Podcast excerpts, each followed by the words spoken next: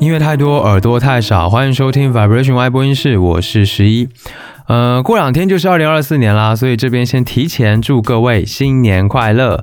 那今天呢，也是 Y 播音室今年的最后一期节目了，我想要来盘点一下这个二零二三年 Y 播音室的年度音乐专辑，最后再简单聊一聊这一年关于节目的一些情况，还有我的一些感悟。我想这一期节目不出意外的话，应该会蛮长的，因为我分成了华语和外语专辑两个部分，那都各挑了十张，所以加起来有二十张。我想这个这一期节目大家应该是可以听得很饱很饱。然后呢，如果很长听不完也没关系，你反正就这几天分开慢慢听吧。那我会简单的说一下这些专辑打动我的点，以及就挑选他们的理由。然后呢，简短的播放一些专辑当中的歌曲选段来听一下。话不多说，我们直接开始。首先呢是华语专辑，那今年的华语音乐其实还是很精彩的，而且我发现今年什么华语乐坛完蛋了的那种论调好像消失了一样，没有什么人在提了，我不知道是大家都说腻了。绝望了，还是说大家终于发现，哎，并不是那么一回事了？我希望是后者吧。那这次我挑选的专辑呢，从主流的到较为冷门的都有，种类呢也包括了流行、hip hop、器乐、民谣、后摇等等的。不过其中呢，hip hop 专辑占了三张，所以呢，我想我们就先来说一说这三张。二零二三年，外播音师第一张年度华语专辑是来自夏之瑜的《Young Fresh Chin Two》。呃，这张专辑可以说是今年的 Hip Hop 专辑里面我最喜欢的一张了。然后呢，之前其实也在节目里面推荐过了。整张专辑它其实说的是一个过去的，呃，真实的血淋淋的故事。从当中呢，我们可以窥探到夏之雨生长还有生存的环境。那这张专辑无论是编曲、采样、制作还是歌词，它都充满了一种经典的质感。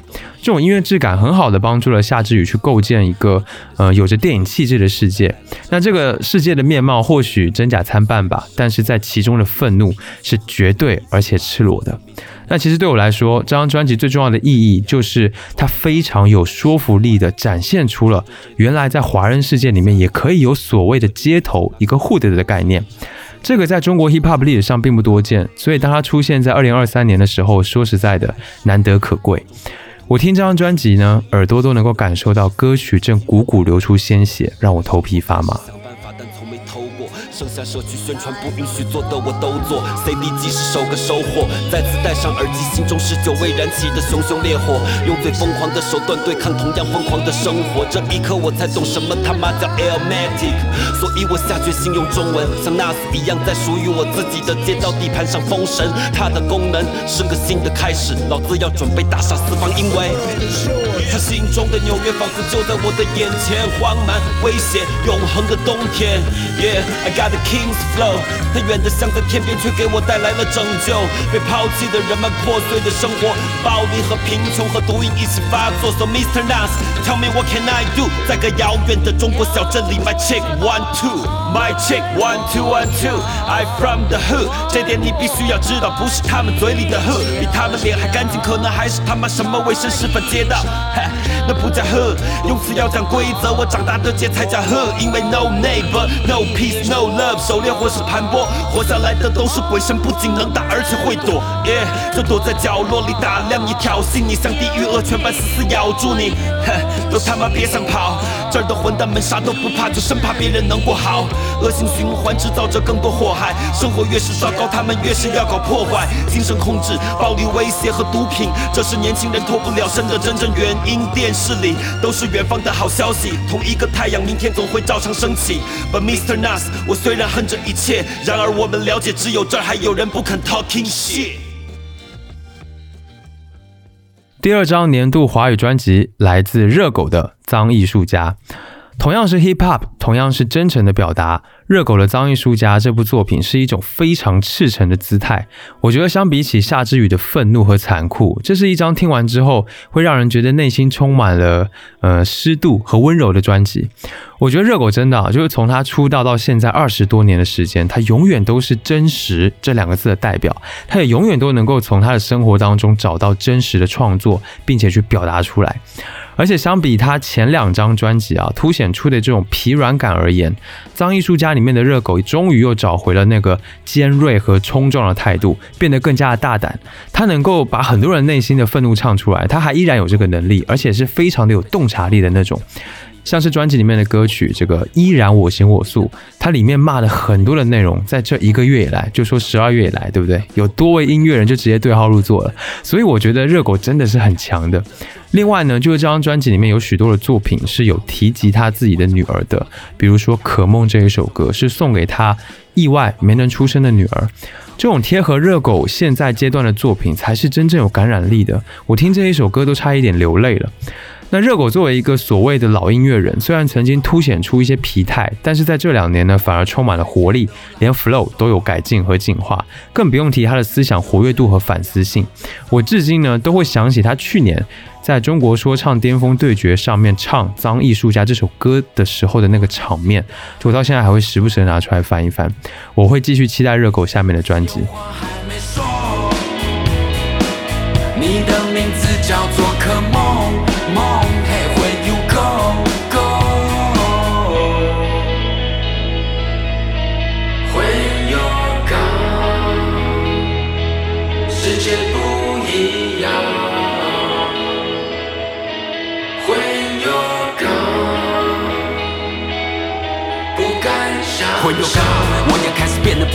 想把责任都扛在肩上，我也开始回去想，珍惜当下，珍惜拥有的一切，不光只有嘴巴去讲。会有高，一切都像是假的，好像冥冥之中他早就安排好了。别抵抗。你还能拿什么抵抗？那终点在一个没有位置的地方。因为你，我变成一个更好的人。虽然没有机会看你长大，我现在选择 family first。我拼了命的 curse，，对你妈也不再讲谎话。就像有个未知的剧本，不知道的剧本，究竟他会带我走向哪？会把你的生命给继承，志给继承。可梦意思就是梦想家。爱作弄，是不是命运的爱作弄？我连再见都来不及说，你就这样掉头就走走，哦，没了梦，梦消失无踪，我连心都还来不及痛，你是不是有话还没说？你的名字叫做可梦，梦，Hey where you go go？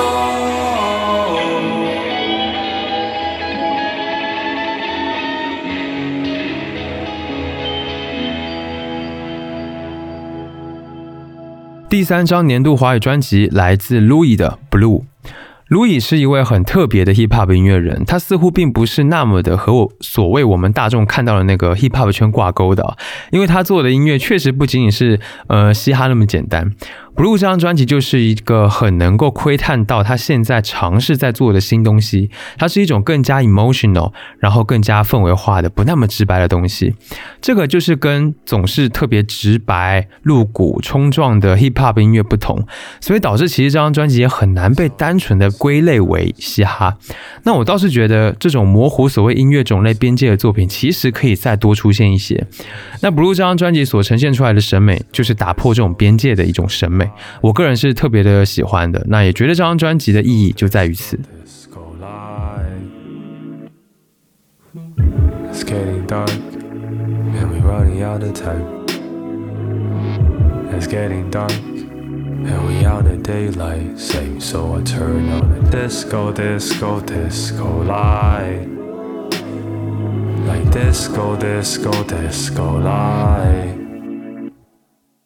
What a daylight saving, save us.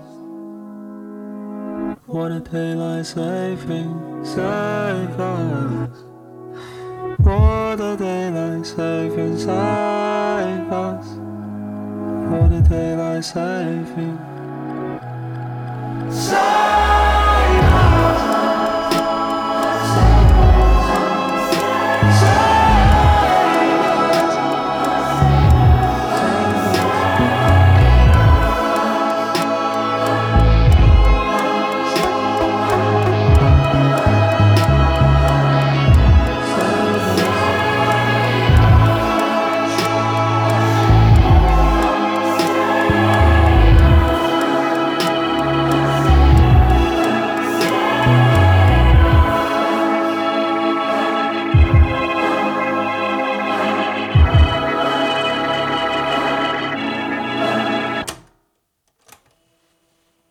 第四张 Y 播音是年度华语专辑是来自巴奈的作品《夜婆》，我觉得这是一张我认为不应该被错过的专辑。虽然可能很多人都不认识巴奈，但我希望大家真的不要错过这一张。我觉得巴奈的作品总是特别的有后劲，那也当然包括这一部作品《夜婆》。呃，这是一张台语专辑。那夜婆是蝙蝠的意思。那整个作品呢，都是通过这种夜行动物的特征，从这里去切入，呃，描绘一段无法见光的虐恋。这么说的话，似乎他是在讲一个很烂俗的爱情故事，但并非如此。夜婆实际上呢，是通过这种爱情里面的悲苦，唱出了台湾早期农村女性的一个处境。而且专辑里面所有的歌曲都有着非常细腻的观察视角，去记录了六七十年代人他们儿时的农村生活，然后用一种寓言的方式啊，去隐喻女性当时的处境。我觉得这个带有社会观察还有人文关怀的主题，其实在整个二零二三年的概念专辑当中都并不多见的。而且从形式上来说，这张专辑虽然是台语歌专辑，但它在保留了台语民俗感的同时呢，也十分的优雅，因为它整个都是融合了爵士乐还有传统戏曲的，而且这种融合最终呈现出来的感觉是相当成熟的。何心碎的评价我觉得非常的准确哦，他说。夜婆就像是一本带着文化传承重任的音乐书，里面是那些台湾早期民间的习俗，快被历史埋葬的呃历史知识，那一些就算是活过、走过那个时期的台湾人都足以恍然大悟的故事。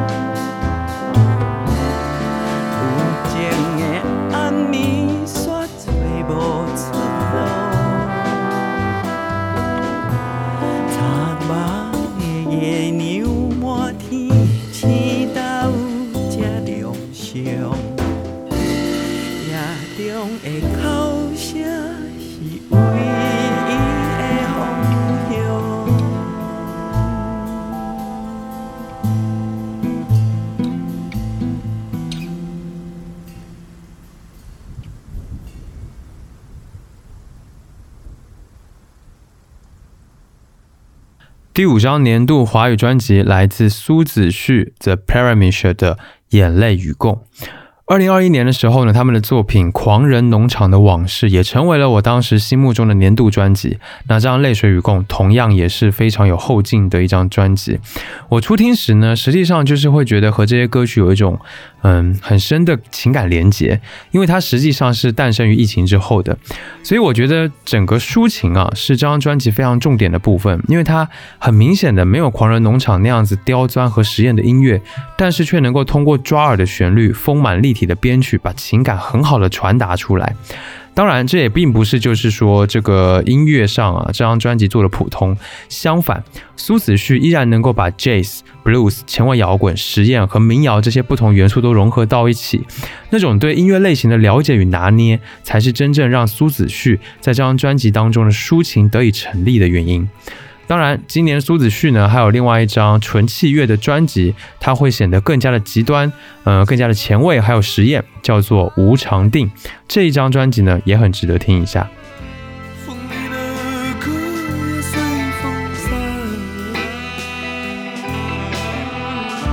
大风起兮吹过这泥塘，放声哭泣，明了这一路悲喜。你来分我的水，你来分我的餐。当时蘑菇森林里，大风。起兮卷起了稻泪水与共爱的姑娘分担。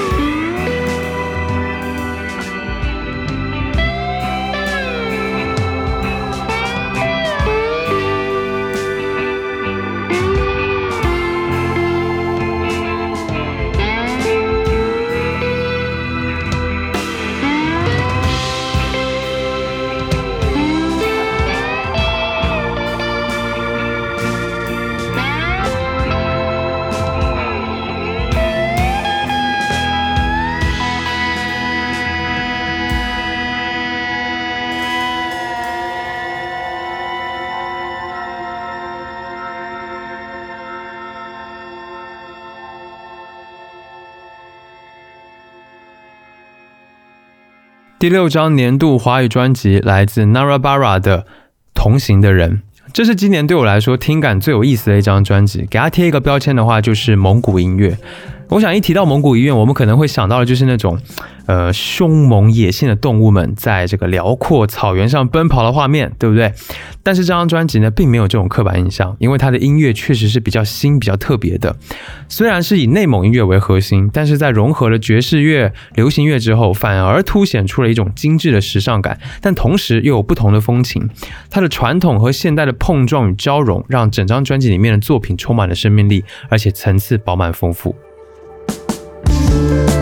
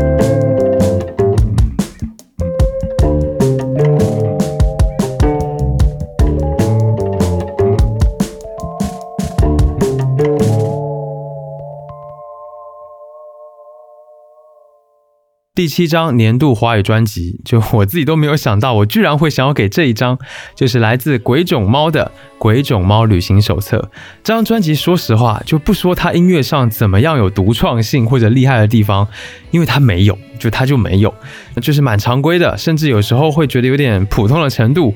但是它出现在我耳朵的时机实在是太对了，就是它在一个我特别需要放松的时光的时候，它就出现了，而且真的给我带来了一段特别无忧无虑的时光，所以呢，它才会入选。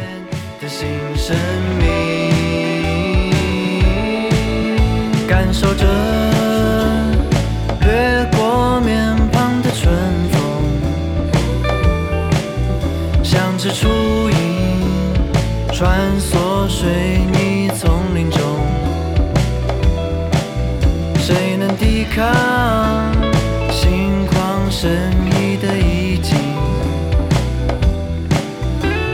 倾听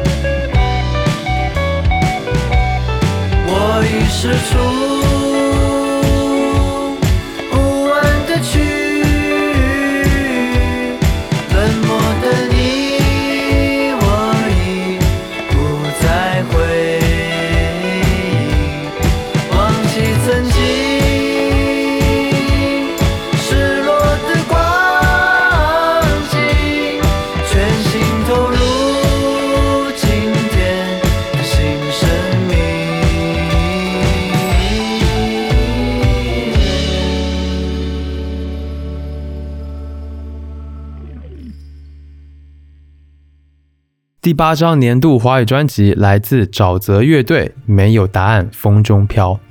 沼泽乐队是我从大学时期开始就很喜欢的一支器乐摇滚乐队啊，他们融合了后摇还有中国民乐，呃，主要是古琴，所以呢算是特别有代表性的一支中国后摇乐队了。那在十二月十五号的时候呢，沼泽他们无预警的突然宣布要无限期休团，所以就让这张《没有答案，风中飘》成为了他们目前为止最后一张专辑。我自己是还挺难过的，但是没有办法，就是有时候乐队就是这么一回事吧。呃，那说回这部作品，这个算是他们在二一年的专辑《夏虫语冰》这一张非常实念概念性的专辑之后呢，终于回到了他们最熟悉又擅长的领域里面去了。这张专辑用一个词概括，就是中西合璧，这是他们这个特点的进一步的深入和展示，也是为什么我会认为它是年度专辑的原因。二零二三年其实是一个非常封闭隔绝的一年，尤其是文化之间、国家之间显得尤其的明显。在这样子的一个时代，能够听到这样的作品，我觉得它其实是特别有逆时代潮流的感觉的。我觉得同样是难得可贵。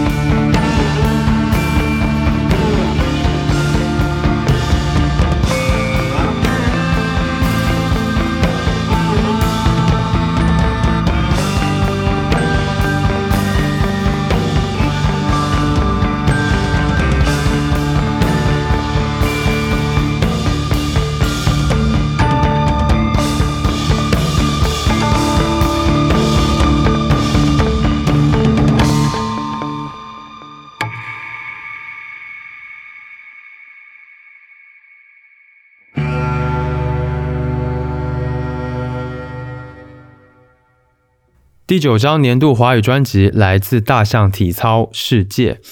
大象体操现在真的不得了了，都能够开世界巡回演出了，呃，也算是走上了世界的舞台吧。这边要先恭喜一下，那也祝他们十周年快乐。呃，作为少数能够跨界主流的数字摇滚乐队，大象体操在今年呢也交出了一份让我很满意的一个答卷，就是《世界》。这部作品，这张专辑可以说是大象体操他们脱离了那种台式数字摇滚的小清新，然后走入了更大编制和更成熟制作怀抱的一张专辑。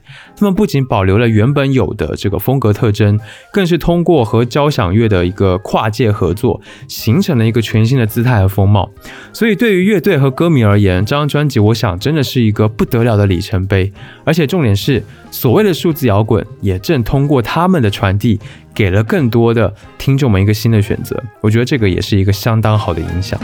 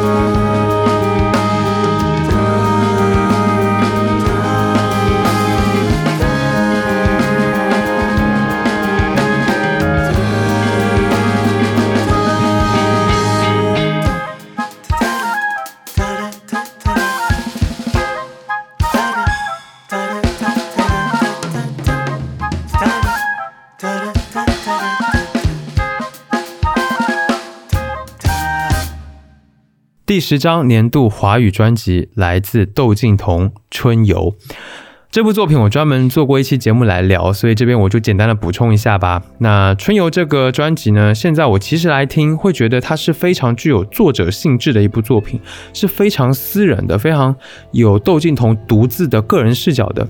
那其实我们经常能够听到表达比较私密的一些作品，对吧？但是呢，那一些。那些表达却总是过于意识流，或者是抓不到和听众的共鸣，所以呢，影响总是不大。那春游虽然也是有这种特质的，但它确实在这当中做了是最好的。它不仅有着艺术性，也有着很充分的个人表达，以及对于其他人的情绪的一些拿捏。所以，哪怕窦靖童他唱的歌、他说的话、他表达的音乐是比较私人的，但是呢，因为情绪的共鸣，或者是他个人魅力的一种发散，反而能够吸引到听众的耳朵。分开后又连上，多起这座城。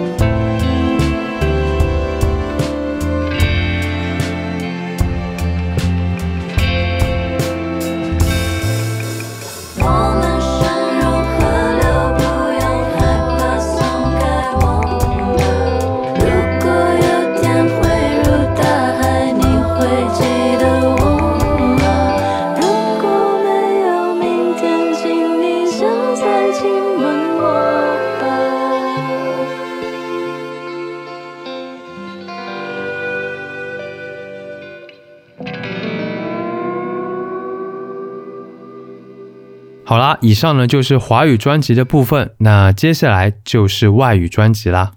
第一张 Y 播音室年度外语专辑是来自 SZA 的 SOS。这张专辑呢是 SZA 他暌违五年的作品，那一发出呢就口碑大好，而且在流媒体上的表现也非常的疯狂。我想能有这样的表现呢，并不是因为他的音乐部分平易近人而且动听而已。对我来说，SOS 这张专辑呈现的那种，呃，在面对人生和自我时候的拧巴和矛盾，实在是太打动人了。这张专辑其实也是有着作者性质的一张作品，但是他做的非常的极致。二十三首歌，他就在这些歌曲里面，通过自我怀疑和自我确信的来回跳跃和翻转，来形成一个主线。所以呢，在聆听的时候，其实整个过程就很像是在海上航行，有很明显的起伏，但是又让人相当的享受。今年我其实有类似的感受，就是在嗯所谓自我认知这条路上吧，或者说在面对自我的时候，总是一下子软弱，然后一下子又非常的强势，所以在这样子的撕裂感当中呢，心里就会深深感到一种痛苦，让我也很想要大声呼喊 SOS。You was out of reach. You was at the farmer's market with your perfect peach. Now I'm in the basement, planning on my patient. Now you laying face down, got me singing over a beat. I'm so mature, I'm so mature, I'm so mature. Got me a therapist to tell me there's other men I do. One night, not just one show. If I can't have you, no one will.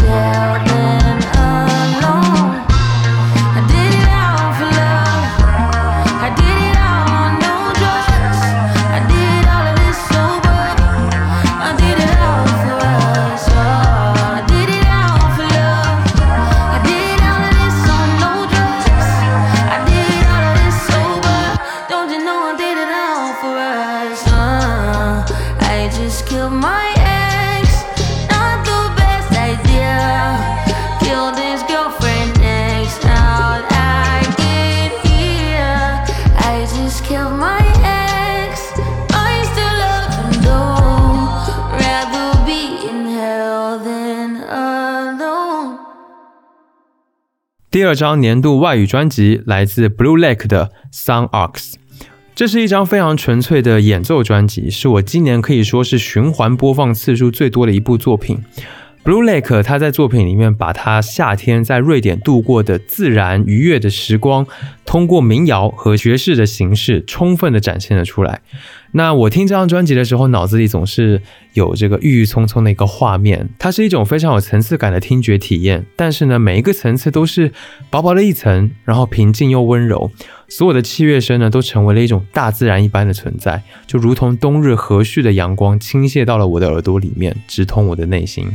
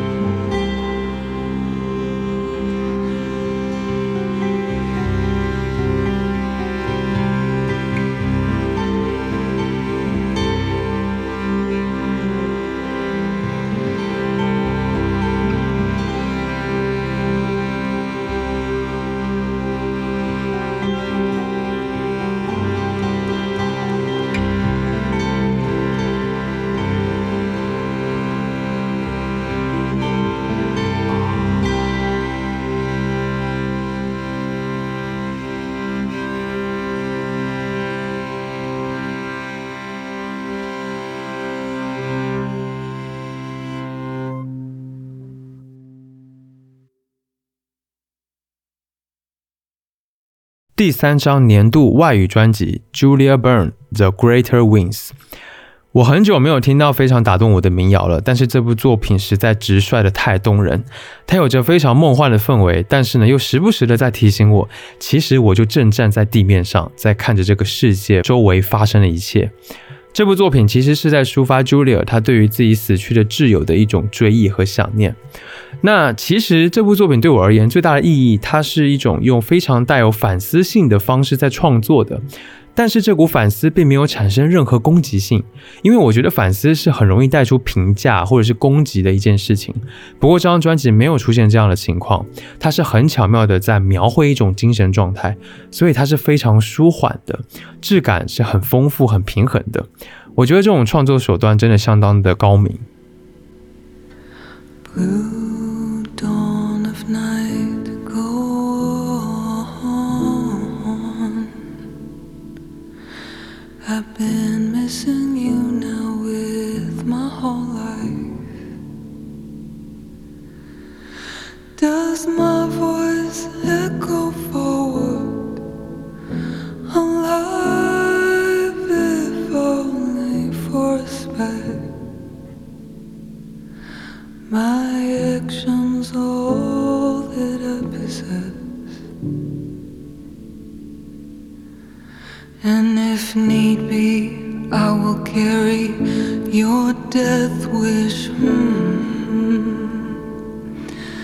back into the arms of this real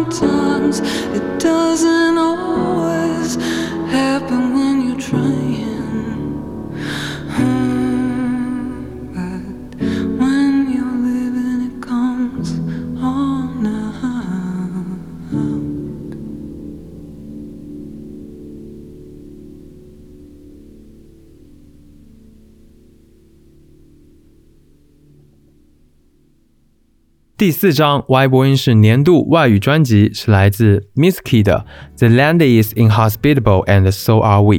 这张专辑也是民谣，但是它的质感是相当精致，甚至带有一些甜丝丝的味道的。那同时呢，它也创造了一个相当广阔、沉静、孤独的空间，让听众可以掉进去，享受一种如诗的美好。这张专辑其实特别难得的一点还在于 Misky 他在退出非常流行的音乐氛围之后呢，能够如此沉下心来做出这么好的一张专辑，是我觉得特别棒的。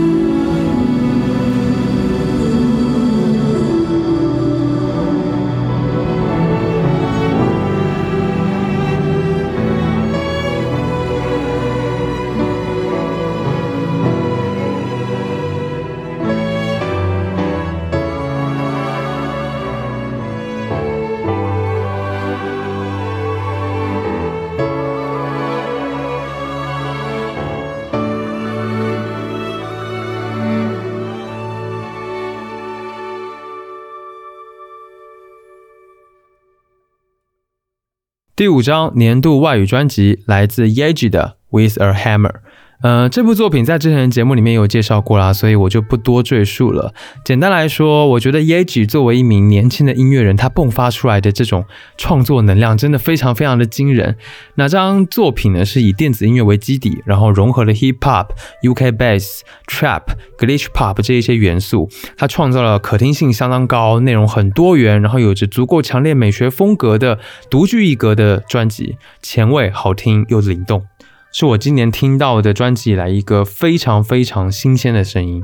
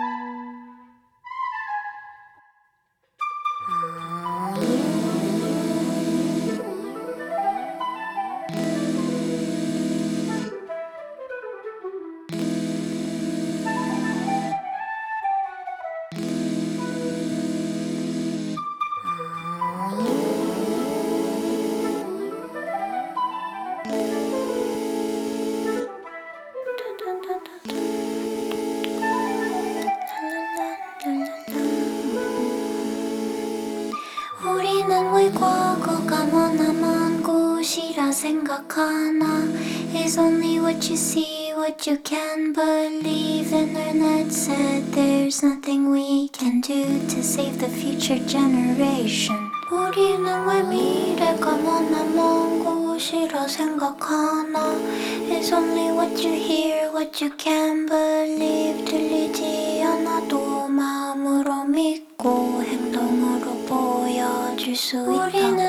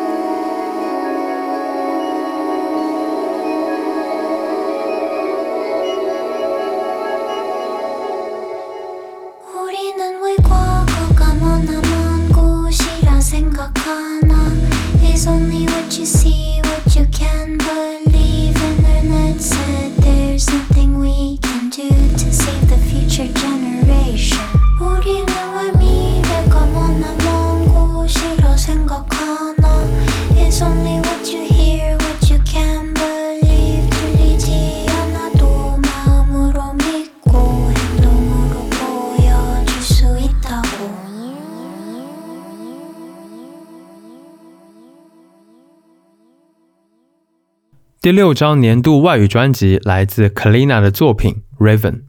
其实作为一张所谓的 R&B 专辑，那这个作品实在是太特别了，甚至在很多地方，我总感觉它是反 R&B 的一张 R&B 专辑，因为它实在是表现的太晦涩。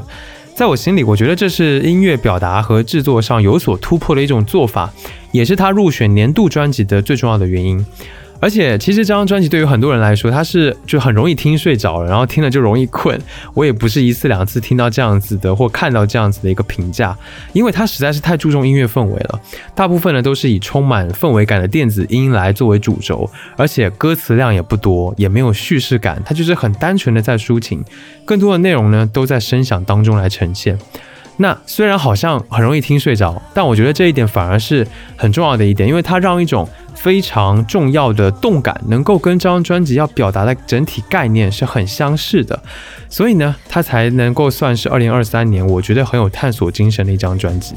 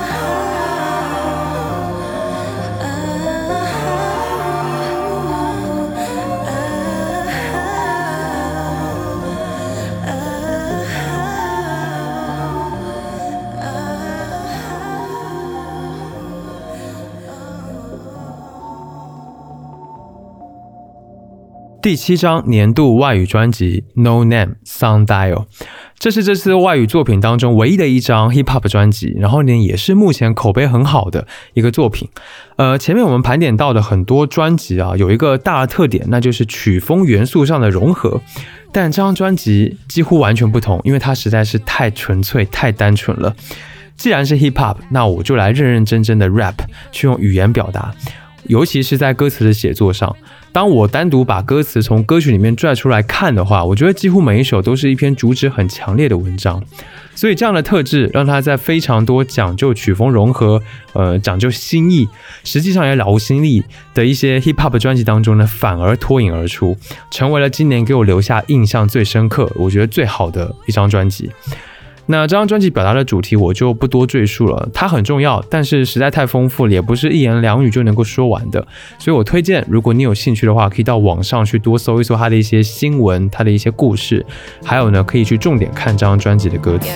Ticky ticky boom boom in the lagoon goon. Kissing the poom poom. Pussy tasty like foo foo. Pussy never been foo foo. Cuckoo. Bad time and clock. My new nigga moisturizes line and elevated by the way that we. Ooh, I, I don't smoke cigarettes, but I lick cigars and that's on God.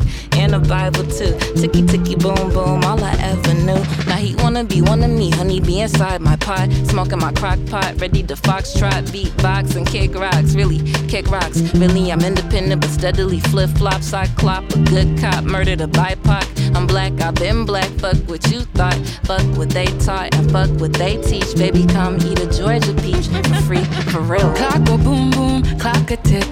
Kiss me, boom boom, make a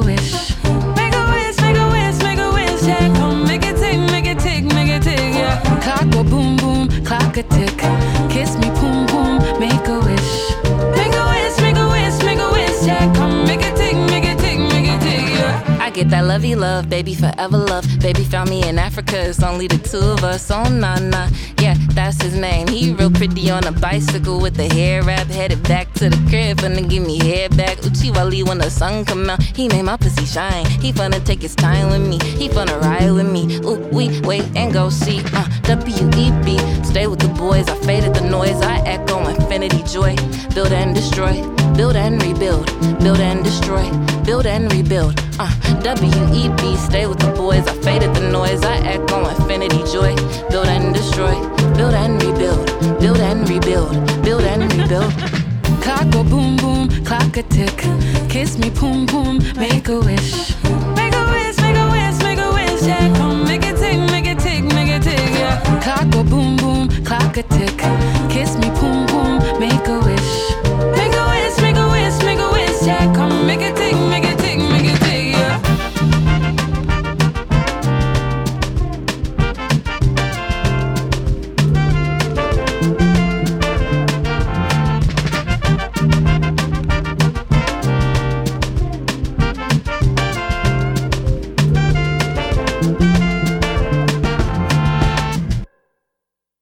第八张年度 Y 播音室外语专辑《Aaron I Kill Your Dog》。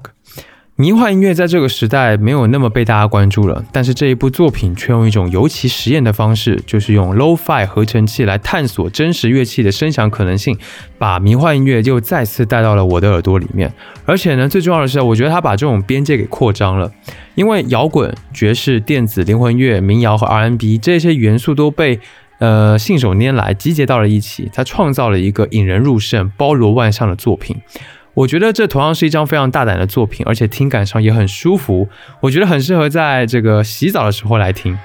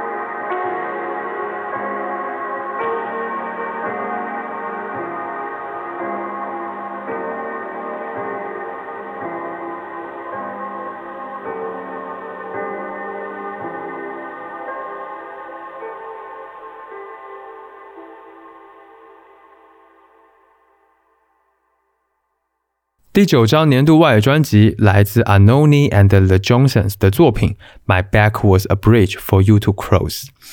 Anoni and the Johnsons 一直都是我内心特别就是真的是宝藏的一个音乐人。然后今年能够看到他们再次聚集在一起，我是真的非常开心的。而且给我带来的又是这么好的一张专辑。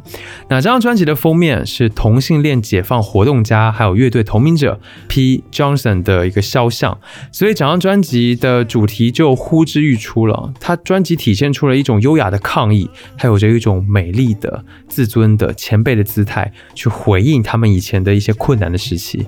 那除此之外呢，专辑里面也有一部分环保的主题。我觉得其实从二零零四年的专辑《River of Sorrow》到今年这一张专辑，Anoni 的唱腔还有音乐也有着十足的成长，尤其是在叙事性、表达性和话题性上。那整张专辑都在表达一个非常朴素的价值，那就是抛弃过去的偏见，以同情心对待他人，对生命要有更强烈的愿景。它是那么的朴素，但是又是那么的需要被这个时代的所有人所听到。而这张专辑最让我动容的时刻，其实是在 Anoni 他接受采访时候的一句话。他说：“这张专辑其实就是在展现他如何努力通过这些对话，更有尊严、更坚韧的前行。”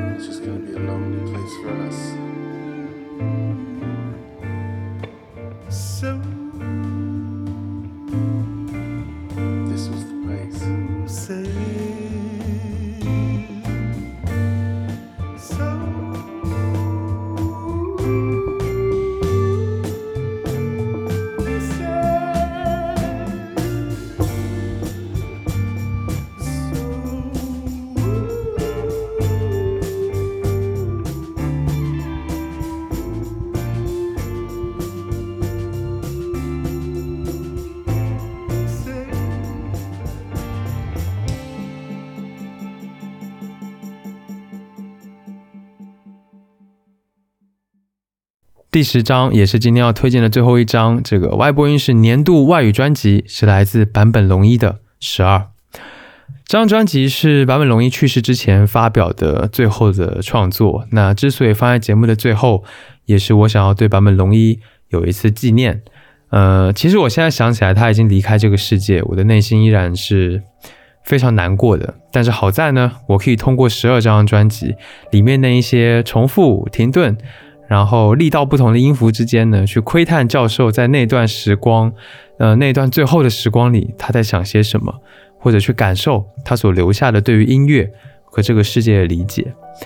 我想最后我想说的就是用之前我发表过的一段话来讲吧。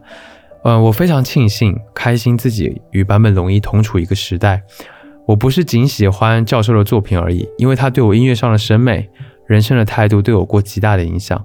他仿佛是我的一位老师，但我希望我也许曾和他共同看过同样的满月。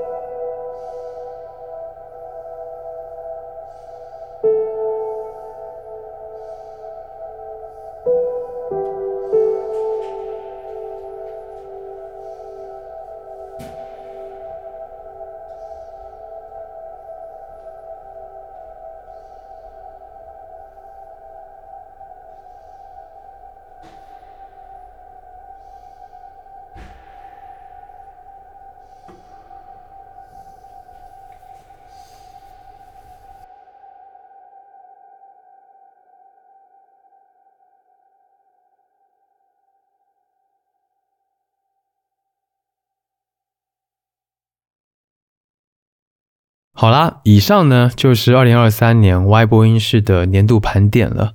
那回顾过去一年听音乐的时刻，其实我感到更多的是一种逃避的心态，因为二零二三年并不是一个让我觉得呃很快乐的年份。虽然我可以很乐观的去面对一些遗憾啊，或者是不好的事情，可是我很难逃脱掉一种抑郁的一种被困住了的感受，所以音乐也就成为了一个避难所。这种情况很像是我大学的时候。那在这个过程当中呢，我也靠着在避难所里面获得的安慰，做出了许多外播音室的节目里来。那有一些或许安慰到了一些人，有一些或许取悦到了一些人，又或者有一些他带了一些人去往过去的时光里面找到了久违的感动。今年我做过最喜欢的节目呢，就是宝岛音乐的前世今生这一个专题。因为这个专题可以说就是它就是我最想做的外播音室节目的一个样子。那我可以通过音乐去我们连接起所有的人，去感受音乐的美好，呃，纯粹的、复杂的、历史的、社会的，或者甚至很简单就是动人的。音乐的样貌是那样的丰富，也许我用一辈子都没有办法和你分享完。但希望呢，在明年我依然能够保持这样子的一个精神和信念，继续和你分享音乐。那今年外播音室要感谢很多人啊，比如说 B 仔，因为没有他的话，其实外播音室有很多节目根本就不会出现。就比如宝岛音乐的前世今生，这个也是他最早给我提出来的一个选题。我觉得他真的是我的灵感 muse，谢谢 B 仔。还要感谢今年很多支持外播音室的品牌朋友们，有了他们的赞助支持，还有广告，呃，外播音室才能越做越好。那当然，最后呢，真的要感谢今年也在收听节目的你。没有你就没有现在的 Y 播音室。不管你是老朋友还是新朋友，我希望音乐能确实的成为我们连接彼此的一座桥。那既然认识了，那我们就继续下去喽。最后的最后，感谢音乐。嗯，我相信音乐所能承载的，远比我们所想的还要更多更丰富。所以呢，期待明年我还能够陪你一起继续享受音乐所带来的美好。好啦，感谢你收听 Vibration Y 播音室，新年快乐！我们二零二四再见。